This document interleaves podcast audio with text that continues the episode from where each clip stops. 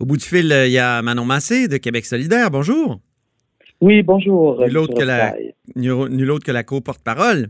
Euh, donc, est-ce qu'il va y avoir euh, adoption du principe? Au moment où on se parle, il est midi 14, puis euh, il y a quand même un suspense.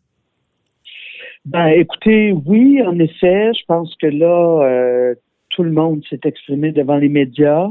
nous, on demeure très clair sur l'inex...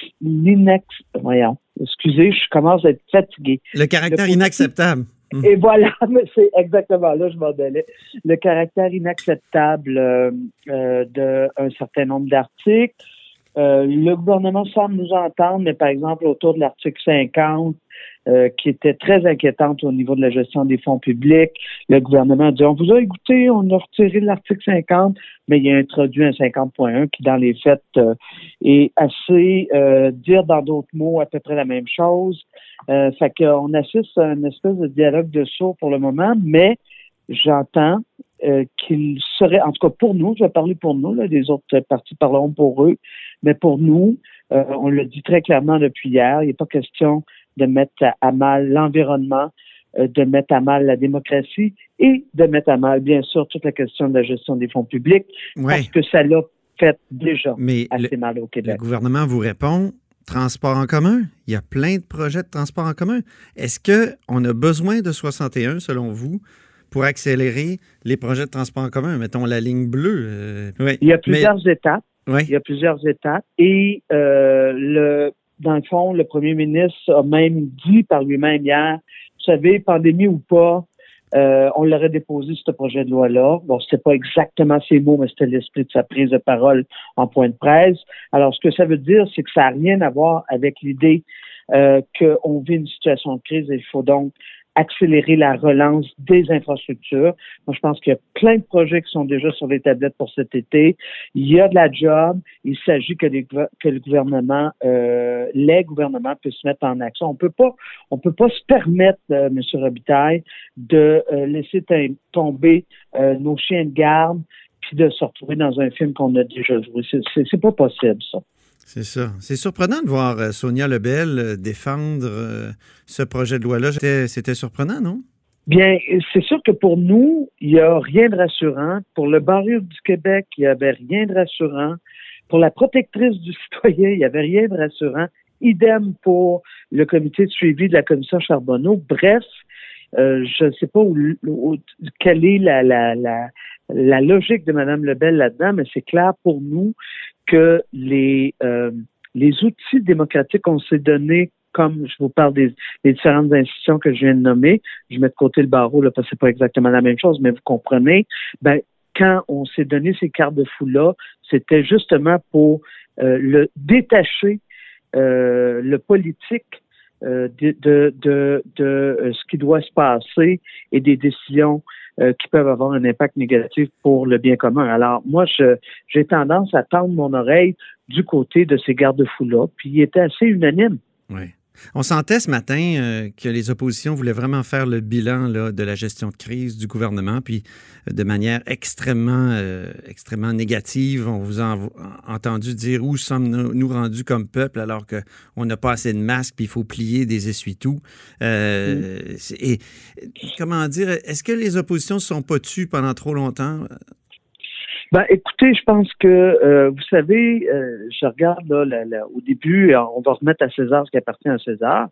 Au début, euh, le gouvernement a décidé de s'enligner derrière la, la, santé publique. il communiquait, il communiquait bien, c'était clair, tout le monde le comprenait, on pouvait le suivre. Mais maintenant, on a senti que là, oups, ça s'est mis à dégringoler, puis c'était plus difficile à suivre. Il y avait de la confusion. et, et donc, ce que ça l'a eu comme impact à mon sens, c'est que euh, là, les gens ils disent mais tabarnouche, je sais qu'on s'en va avec tout ça, parce que là, euh, les morts euh, s'additionnaient les uns après les autres. après le drame de Aaron, ça s'est pas arrêté là. Alors, dans ce sens-là, je pense qu'il y a eu des cafouillages. et si je reprends juste, par exemple, là, je contribue, c'était complètement pété, mm. ça, là, tu sais, je contribue euh, il y avait des dizaines, des centaines, pardon, euh, de personnes, voire des milliers qui disaient je, veux, je suis prête à contribuer. Euh, oups, toi tu réponds pas à ce lit, à ceci, toi tu réponds. Et là, oups, les gens qui répondaient, moi j'en avais dans mon comté, euh, Antoine qui me téléphonait pour me dire j'ai donné mon nom, ils m'ont jamais rappelé, ou j'ai donné mon nom, ils m'ont rappelé pour me dire que je passerai une entrevue, j'ai jamais passé. Genre d'affaires de même, c'était vraiment un cafouillage. Parmi les cafouillages initiaux, je dirais, est-ce qu'il n'y a pas le voyage du docteur Arruda? Là, on apprend qu'il est allé au Maroc 12 jours juste avant la crise. Il est revenu le 8 mars. Alors que. Est-ce qu'il n'a pas pris ça à la légère? En, ben, partant au Maroc comme ça, c'est un voyage d'agrément, c'est pas juste un voyage professionnel. On sait qu'il est allé dans un, dans un colloque, euh, puis il s'est pas mis en quarantaine en revenant. Donc, euh, il, contredisait ses, propres, ses propres directives. Est-ce que c'est pas ben, un cafouillage majeur, ça, au départ de la crise? Ben, écoutez, euh, sincèrement, tu sais, euh, vous savez comment on fonctionne à Québec solidaire, hein? On, est habitué de travailler en équipe. Alors moi, je, suis bien mal placé, honnêtement, pour juger euh, de savoir si il a pris, là, vous me dites, c'est un voyage d'agrément. En partie. Il a pris ses, vacances au bon moment et tout ça. Je suis pas en mesure de juger ça, je vais être honnête avec vous. ceci étant dit, moi, pour moi, ce qui a été beaucoup plus problématique, ça a été l'incapacité du gouvernement du Québec, euh, par exemple, d'équiper les travailleurs travailleuses de la santé en, en, matériel. Ça a été hmm. l'incapacité de, de mettre euh, le haut là au déplacement du personnel d'un bâtiment à un autre, d'un établissement à un autre.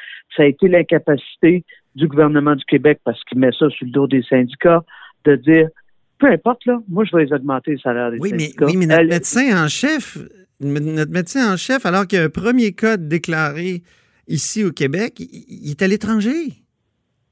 Est-ce que c'est pas. En tout cas, est-ce que c'est pas déconcertant? Puis quand il revient, il, respecte même pas sa propre directive.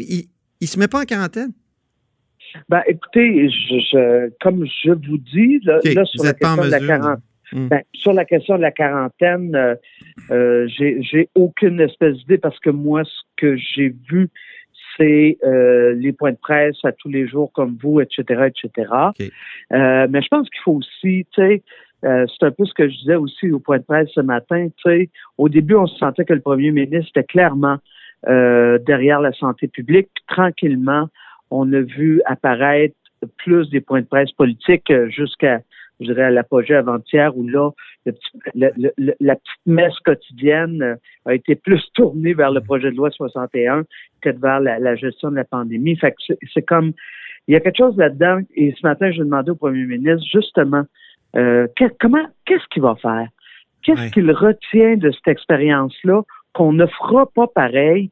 Ben, il vous a répondu un peu, il faut hausser les salaires. c'est dans, dans, le dans le panier de, possibilités, il a haussé les salaires des préposés aux bénéficiaires, puis il vous a reposé la question, est-ce que vous êtes d'accord, vous, de, de, hausser les salaires juste pour les préposés aux bénéficiaires, de, faire comme une exception euh, pour, pour eux, et elles surtout, euh, parce que parce que ce, que les syndicats réclament toujours, c'est une hausse euh, mur à mur, tout le monde en même temps.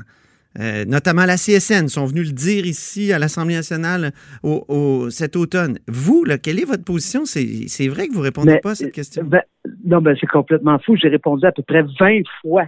Peut-être que vous n'aimez pas ma réponse, mais j'ai répondu. Québec solidaire, là, il n'est pas en défaveur d'une augmentation différenciée. Ce qu'on dit juste, c'est qu'il faut que ce soit négocié. Ceci étant dit. Euh, mais ceux qui négocient sont contre? Mais il faut que ce soit négocié. Ben voilà. Mais ceux qui négocient du, côté des, syndicats sont contre. Je sais, ils sont venus nous le dire ici à l'Assemblée nationale à dès, le euh, mois d'octobre, je pense. Monsieur Robitaille, regardez du, du côté de la Colombie-Britannique. Quand la, euh, la directrice en chef de la santé publique, parce que dans son cas, c'est elle qui a décrété ça, l'augmentation du salaire des préposés qui étaient dans le privé, puis elle les a rapatriés sur le giron du public, euh, pourtant, ils sont syndiqués là-bas aussi, là. Pourtant, ils ont le même type de syndicat, là, dans le sens de, de, de demande. Il n'y a, personne qui a dit que ça n'avait pas de maudit bon sens. OK? Mhm. Ceci étant dit, ce que la crise nous a aussi révélé, et ça aussi vous allez le reconnaître, c'est que dans le fond, là, au niveau de, des, des jobs euh, qui ont été qualifiés de jobs essentiels durant cette, pandémie-là. Mhm. Euh, que- Puis là, on parle beaucoup des préposés, mais il y a aussi les auxiliaires infirmières, les auxiliaires familiales, les travailleuses sociales. Euh, puis voyez-vous, je mets tout ça au féminin, là, c'est pas pour rien. Alors moi, que on, on veut, que les syndicats veulent rétablir l'injustice historique euh, sur le salaire des femmes, j'ai rien contre ça. Mais ceci étant dit, je pense pas que le gouvernement peut continuer à mettre ça sur le dos des employés syndiqués. Colin, y aller au front avec euh, des, des, des euh, Scott Towel comme masque pour prendre soin du monde. Là. Ouais. Hein?